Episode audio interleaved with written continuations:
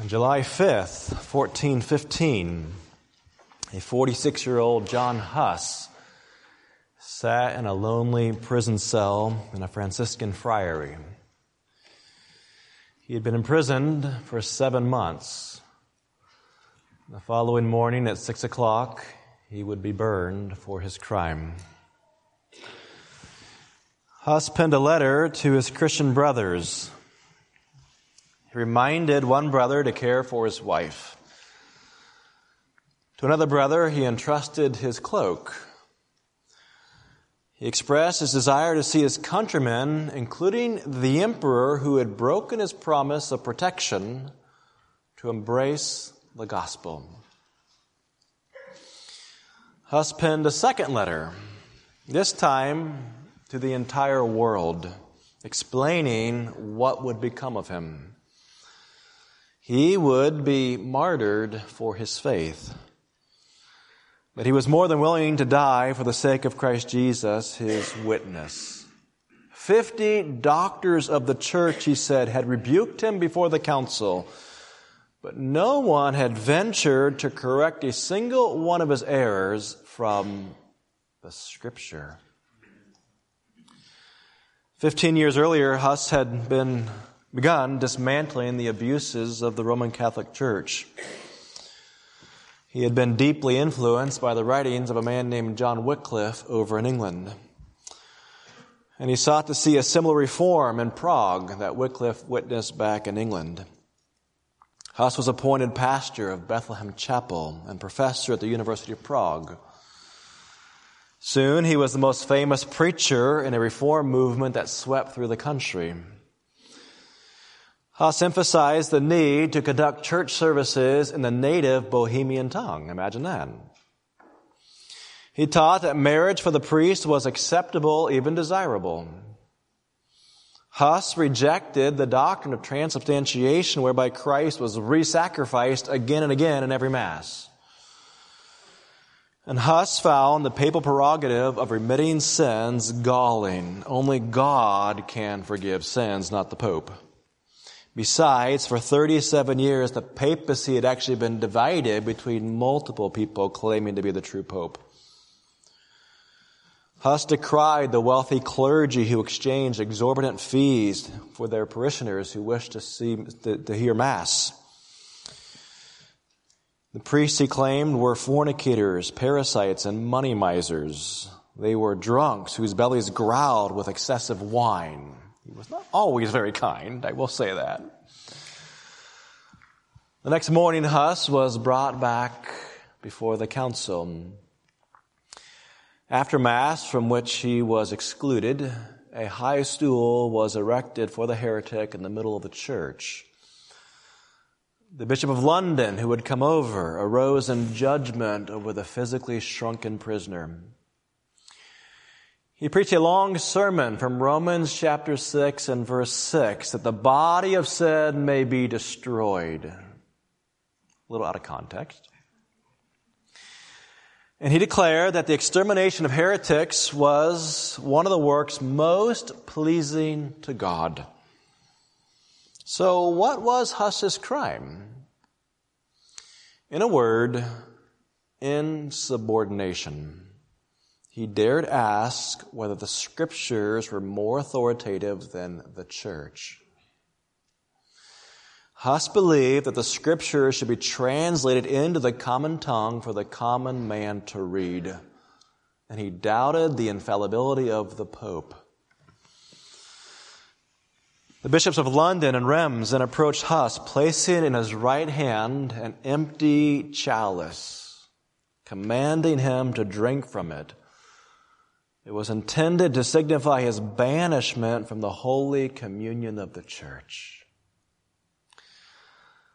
Huss responded, according to his friend who was there on the scene, this chalice, though without wine, shall be filled with forgiveness before all people.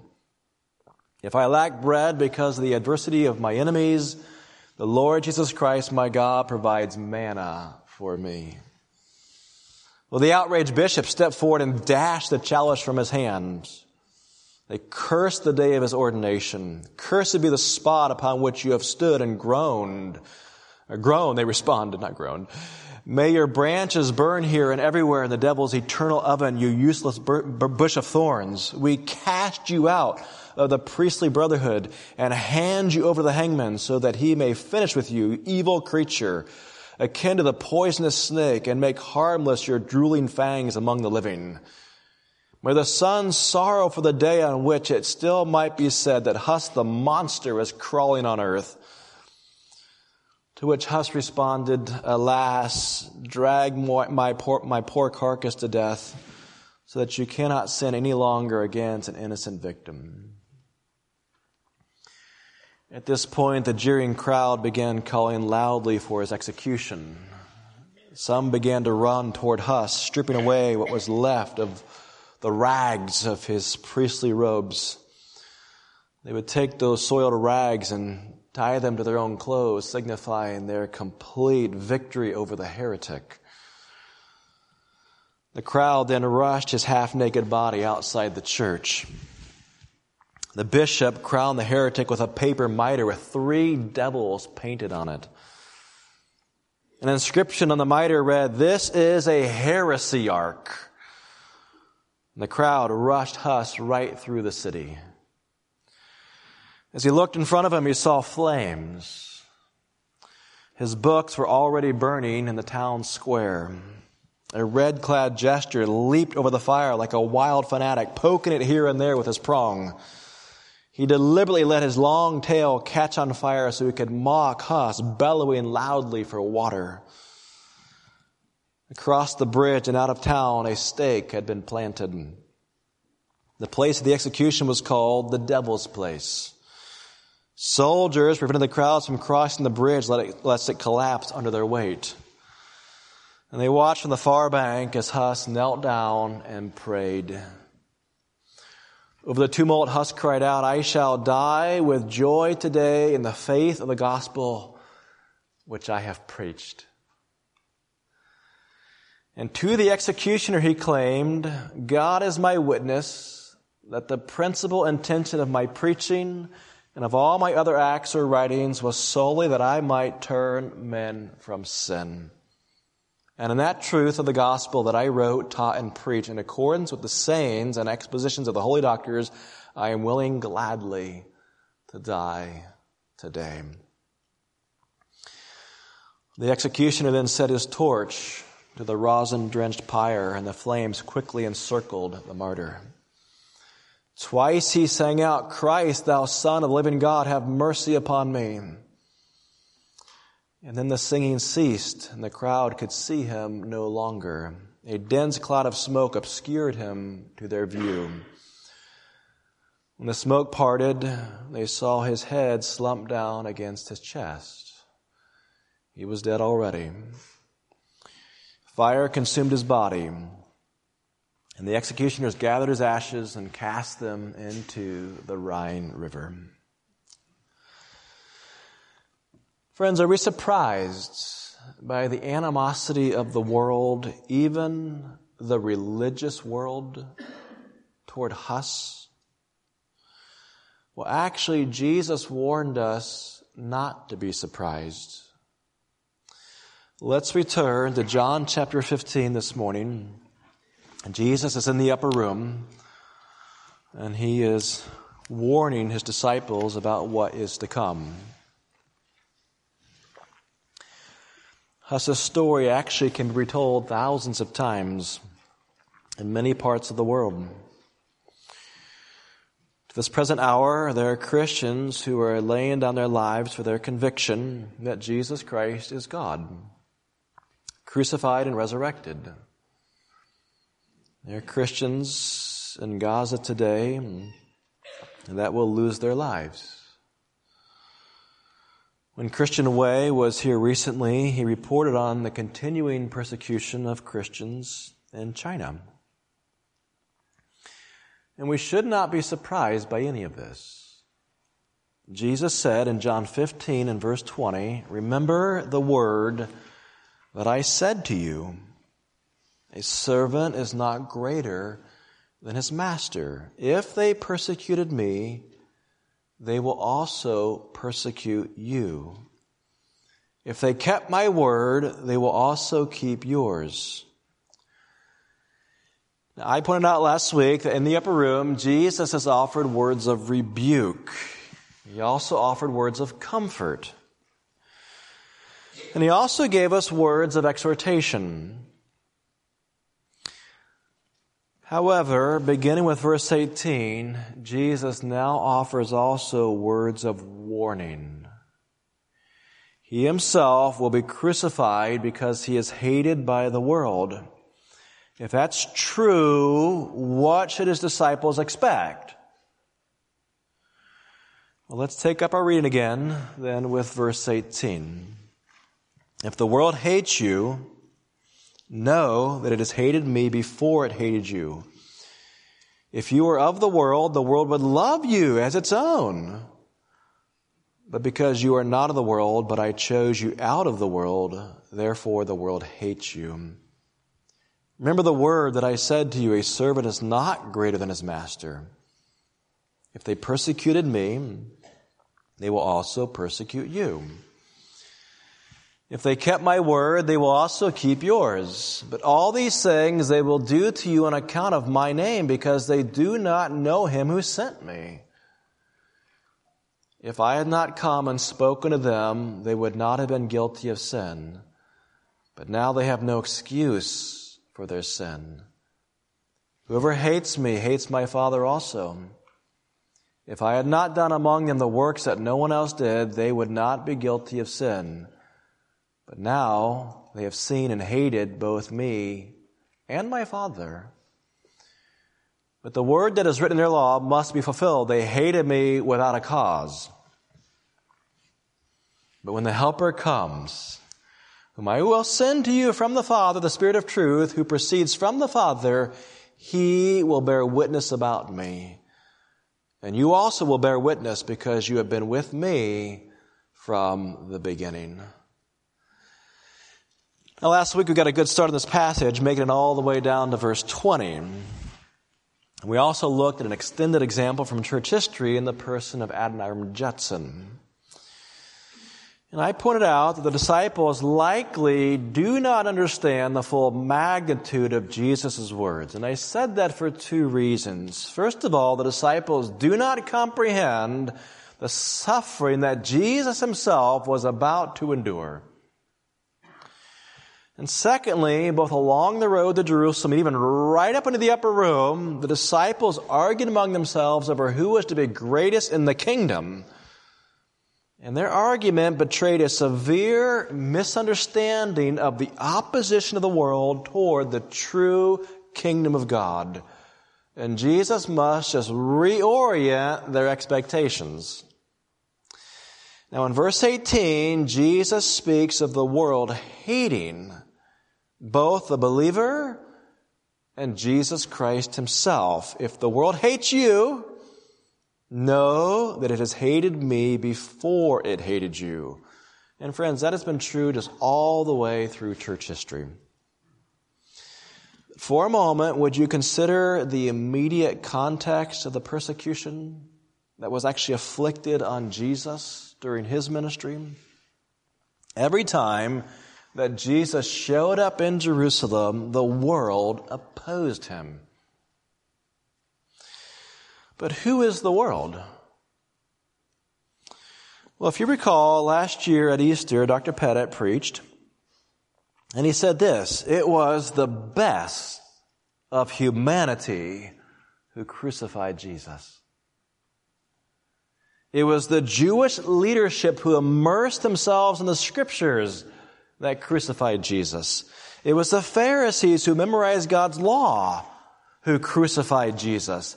It was the Sadducees and the scribes who spent their entire academic careers poring over the Pentateuch and the prophets who crucified Jesus. It was some of the most religiously zealous people in world history who crucified Jesus. And it was the guardians of the temple and the teachers of the law who crucified Jesus. That was the world. So if the religious world persecuted Jesus, do not be surprised if the religious world persecutes his followers. In fact, some of the greatest opposition that Christians can receive will often come from other Christians, so called. And that's precisely what happened to John Huss. He fell victim to the medieval religious ecclesiastical authorities. Sometimes people who name the name of Christ can be the most vicious, the most vocal, and the most antagonistic people toward good Christianity. So, how do you explain this opposition then? Well, look at verse 21. Jesus said, But all these things they will do to you on account of my name, because they do not know him who sent me. Again and again in John's Gospel, Jesus insists that he came from the Father. He and the Father are one. But do the Jews know the Father? No. Therefore, it's impossible for them to understand who Jesus is. Back in John chapter 5, Jesus healed a man at the pool of Bethesda on the Sabbath. And Jesus claimed that both he and the Father were working on the Sabbath. What do you mean? Would God the Father actually heal on the Sabbath? Yes, of course he would. Now sure, he gave us a pattern of Sabbath rest, but that does not prevent him from helping a man in genuine need on the Sabbath. But the Jews were so committed to their legalistic Sabbath culture that they did not know the God who would show mercy on the Sabbath. Therefore, Jesus said, they're seeking to kill me. So Jesus' point in verse 21 is that to reject Jesus is indeed to reject God himself, whom they do not know. Now, verse 22 serves to further condemn the Jews of their sin for rejecting God. Verse 22, if I had not come and spoken to them, they would not have been guilty of sin. But now they have no excuse for their sin. Now, let's interpret this very carefully. Jesus is not saying the Jews would have continued in some sort of sinless state of perfection had he never shown up. It's not what he's saying. When he refers to them being guilty of sin, he's referring specifically to their controlling sin of rejection. Specifically, the rejection of God's revelation in the person of Jesus Christ. Now, of course, Jews, like all humans, are born sinners. Paul in Romans 1 through 3 argues that all people, Jews, Gentiles alike, were all guilty before God. Alright? But there was one particular sin that manifested itself only after God revealed himself in Jesus. That particular sin was the rejection of the revelation of God in Jesus. Think about it one could not commit that particular sin before the incarnation. But now that Jesus had clearly revealed himself, the Jews have no excuse. They had no good excuse for rejecting the revelation of God and Jesus Christ, who stood right there in their midst, healing their sick, living a sinless life, preaching the truth, and pointing them right back to God. Now, once again, be very, very cautious in how you interpret this. There were indeed things about Jesus the disciples themselves and even John the Baptist did not fully understand. I pointed that out many, many times. But the difference is this. They hung on to Jesus despite their misunderstanding. They were willing to keep on learning. They didn't reject him. But many Jews did not merely reject Jesus, they actually hated him. They despised him. They were not willing to learn anything more. We're done with him. They seek only his crucifixion. They wouldn't even consider the possibility that God had revealed himself in some way through Jesus. That's the rejection that Jesus condemns. Now, to hate Jesus, friends, is to hate God. Look at verse 23. Whoever hates me hates my Father also. And this is an extremely important clarification. If one hates the revelation of God in Jesus Christ, he necessarily hates God. When God reveals himself in a person and you hate that person, then you hate God. Now remember what Jesus told Philip back in John chapter 14 and verse 9. Jesus said to him, Have I been with you so long, and you still do not know me, Philip? The disciples had some misunderstanding, but then Jesus said this, Whoever has seen me has seen the Father. How can you say, Show us the Father? Do you not believe that I am in the Father and the Father is in me? Well, what would the revelation of God in a human body actually look like?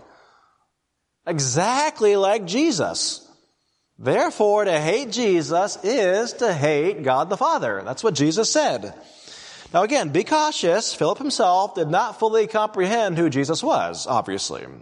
But that's not the crime that Jesus is speaking of. Philip continued to follow Jesus and wanted to learn more. He didn't forsake him. But others hated everything about Jesus. They sought only his death by crucifixion. So to hate Jesus, to just reject him out of hand, is indeed to hate God. If Jesus is the perfect revelation of God, and you hate everything about him, well, then you are hating God, whether you recognize it or not. Now, verse 24 then is a further explanation of the truth of verses 22 and 23. The Jews were specifically guilty of the sin of rejecting the revelation of God in Jesus. So, verse 24, here's further revelation. If I had not done among them the works that no one else did, they would not be guilty of sin. But now they have seen and hated both me and my Father. Now, once again, Jesus is not saying they were guiltless before the incarnation. But he is claiming after the incarnation, they become guilty of the particular sin of rejection. Jesus came and he performed certain works that no prophet before him performed. And these works clearly demonstrated that he was from God. But because they rejected these works, they were guilty of sin, particularly the sin of rejection. Now, let's clarify. Prophets before Jesus had performed miracles. They had done works. Nevertheless, Jesus' works were in many ways unique. His works probably refer to more than just his miracles, but they certainly include his miracles. So let's consider for just a moment three ways in which Jesus' miracles were truly unique. First, Jesus' miracles were unique in their diversity and quantity. Unlike Moses or Elijah, Jesus rapidly performed all sorts of miracles in extraordinary variety. Jesus turned water to wine, multiplied loaves and fish, cast out demons, opened blind eyes, loosed the tongue of the mute, healed the paralytic, cursed, uh, cured leprosy and fever, commanded the lame to walk, walked on water, opened the ears of the deaf, stretched out the withered hand, raised the dead to life, and many, many other works. That's a lot of works. Matthew 4 and verse 23 says he went throughout all Galilee, healing, listen to this, every disease and every affliction among the people. Matthew 9 verse 35, and Jesus went through all the cities and villages healing every disease and every affliction. Even days earlier in Matthew 21 and verse 14, and the blind and the lame came to him in the temple and he healed them. Jesus healed anything and everything. And he never ran out of power regardless of the numbers who flocked to him. No matter how difficult the ailment, Jesus healed it effortlessly. In fact, in Mark 9, when the disciples failed to heal a possessed boy, falling to the ground, foaming to the mouth, and grinding his teeth, Jesus just healed him like that. In Matthew 12, Jesus was confronted with a particularly difficult case. Here was a man who was demon oppressed and blind and mute. And Jesus just healed him effortlessly. All to say, Jesus' miracles were unique in their diversity and quantity. in fact, scholar B.B. Warfield wondered whether there were any sick people left anywhere in Galilee at the conclusion of Jesus' ministry. And even those who needed no physical healing, guess what? They got bread and they got fish, miraculously supplied. And that brings us to a second uniqueness. Jesus assumed that power to perform miracles was latent within himself. Unlike earlier prophets who drew their power from God, a power source outside of themselves, Jesus assumes the power is within himself. In fact, right here in verse 24, Jesus said, if I, look at the I, if I had not done among them the works that no one else did, these were his works. Jesus' power was not derivative, it came from within. After healing the man at the pool of Bethesda, Jesus said, for the works that the Father has given me to accomplish, the very works that I am doing, bear witness about me that the Father has sent me. So yes, God sent Jesus to perform miracles, but when he performs those miracles, this is Jesus. I'm doing these things, he says. Now when Peter and John healed the man at the temple gate, they called upon the name of Jesus, Jesus Christ of Nazareth, before commanding the man to walk. Jesus never summoned outside power. And thirdly, Jesus performed some unique miracles that no other prophet performed. For example, we saw this back in John chapter 9 on an earlier trip to Jerusalem that Jesus made. Jesus dramatically healed a man who was born blind. And that man in John chapter 9 came to understand the true significance of that miracle. And he exclaimed, while he's being interrogated by the Pharisees and the Sadducees, Never since the world began has it been heard that anyone opened the eyes of a man born blind? That miracle was never performed in the Old Testament. If this man were not from God, he could do nothing.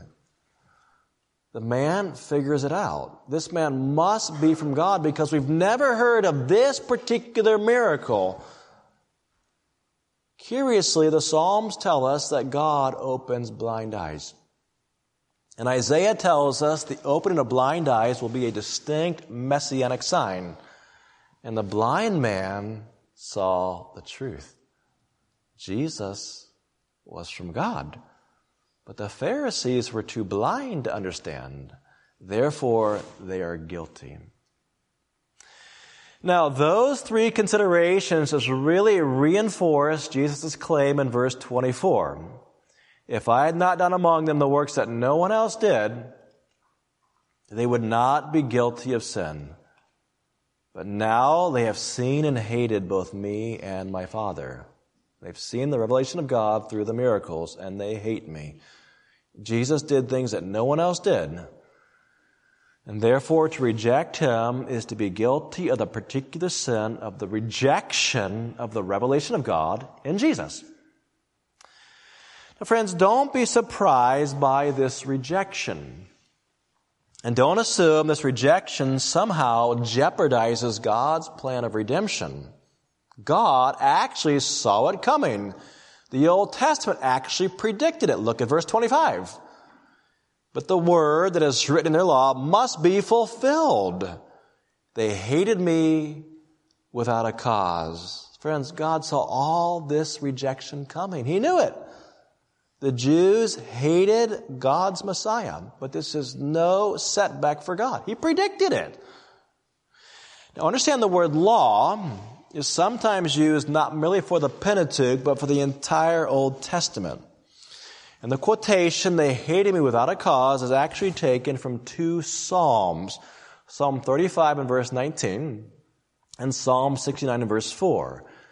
David was actually hated without a cause, and David was a typological anticipation of his greater son. People would hate David's son for no good reason. So don't be surprised that they reject Jesus. And don't be surprised when people, by extension, hate his disciples for no good reason. You know, Christians sometimes can become very, very discouraged by their gospel witness when it just falls flat.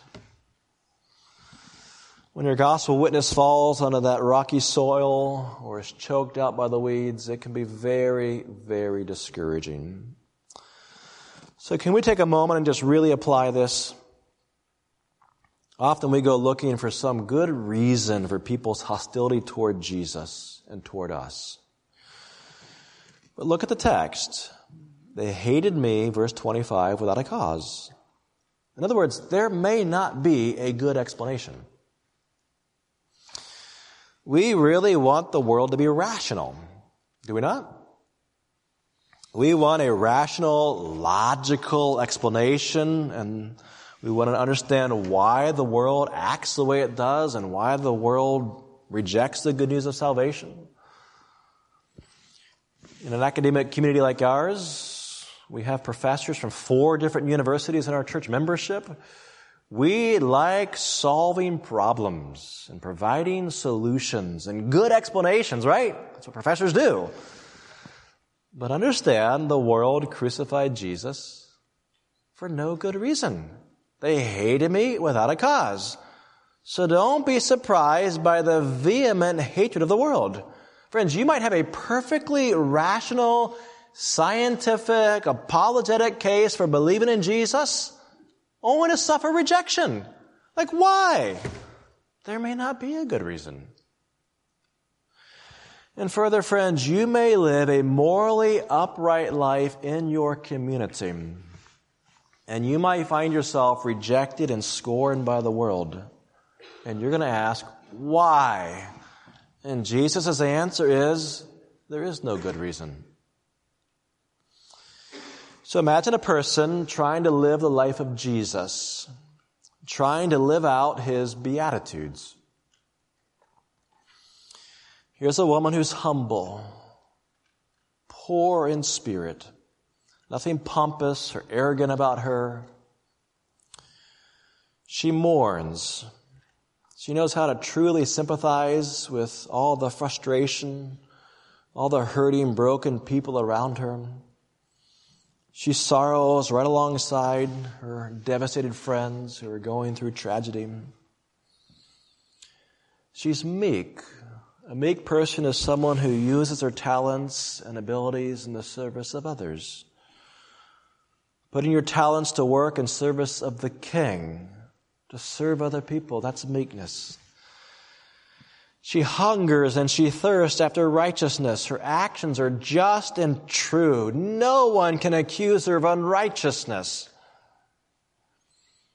And she's merciful. She shows kindness to all those around her, helping the afflicted, helping the needy. She rushes to help the sick and care for the crying child and support the failing bodies of the elderly. She is a merciful person. And actually, when you go looking inside her heart, you would describe her as pure in heart. There's no guile, there's no self interest, no pride in her actions. She just serves others. And she's a peacemaker. She knows how to go in when there's warring factions and just settle everybody down. She's living out the Beatitudes. Well, don't you suppose the world would just love a person like that? I mean, my guess would be, yeah, everybody's going to love her. She'll be the most famous person in the whole community. But friends, if that is true, then explain why Jesus adds a final beatitude, in fact, the only beatitude that he repeats for emphasis. Here it is. Blessed are those who are persecuted for righteousness' sake, for theirs is the kingdom of heaven. Again, blessed are you when others revile you and persecute you and utter all kinds of evil against you falsely on my account. Rejoice and be glad, for your reward is great in heaven, for so they persecuted the prophets who were before you. Well, friends, what happens when somebody goes out and just lives the Beatitudes, full of the Holy Spirit? Well, would you say that Jesus' whole life was a perfect expression of the Beatitudes? In fact, the only perfect expression of the Beatitudes. And yet they persecuted him without a cause. So if the world cannot recognize the goodness of Jesus, do not be surprised when the world equally rejects his followers. If they hated me without a cause, don't be surprised if the world hates you too. Don't be shocked when you read the life of John Huss. Now, friends, this week's sermon and last week's have been a little difficult. We really don't enjoy hearing preaching about the world hating us. And believe me, I have to think about it all week long as I prepare to preach. I actually don't anticipate all week long. I can't wait to get back and preach on the world hating us. It's going to be great. You know, I was sitting there this morning just loving the songs, and I thought, man, I got to preach on the world hating us after these wonderful songs that we're singing. but friends, if the thought of opposition is hard to bear, Here's what Jesus does. He comes back to us a third time with his third promise of a coming helper. That's right there in verses 26 and 27. This is the third reference that Jesus now makes in the upper room to the Holy Spirit. But when the helper comes, whom I will send to you from the Father, the Spirit of truth, who proceeds from the Father, he will bear witness about me. And you also will bear witness because you have been with me from the beginning. Now, we'll clarify this next week.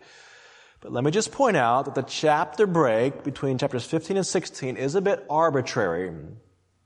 Chapter 16, 1 through 4, will actually continue the theme of opposition that believers can expect to receive from the world. Then in chapter 16, 5 through 11, Jesus develops the role of the coming helper, the Holy Spirit. So the chapter divisions, again, may be helpful in helping you navigate the text, but they're not given by inspiration.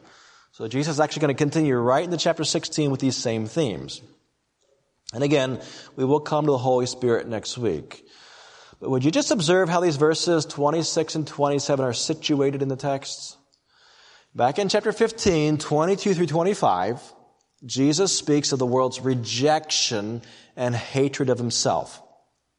Okay? Then chapter 16, 1 through 4, Jesus warns his followers, they're going to cast you out of the synagogues. They will kill you, assuming that they're pleasing God. Well, how on earth will that kind of hostility toward Jesus and toward his followers ever be overcome? I mean, they're about to crucify Jesus. If they're going to burn Huss the stake for preaching the gospel, how do we ever hope to turn the world right back to Christ amidst all this hostility? Well, what's the answer? It's verses 26 and 27. Right there in the middle is the power of the Holy Spirit. We need the Holy Spirit working within us, keeping us on mission regardless of any opposition that comes. This is the same Holy Spirit, friends, that descended on Jesus at his baptism. This is the same Holy Spirit that drove him into the wilderness and sustained him through 40 days of blistering satanic temptation. And this is the same Holy Spirit that Jesus says is coming to you. How on earth will we ever convince a rebellious world to embrace Jesus? Well, if, if you think that you're going to do that independently of the Holy Spirit, friends, you are deluding yourself. That will not happen. They rejected Jesus. Do you really think you can make a better case for Jesus than Jesus? Seriously? Here's some good news. Let's just conclude by reading chapter 16, 8 through 11, and let these be the final application of the sermon. Here's what we can expect when the Spirit comes. And when He comes, and he came at Pentecost, he will convict the world concerning sin and righteousness and judgment. Concerning sin because they do not believe in me. Concerning righteousness because I go to the Father and you will see me no longer.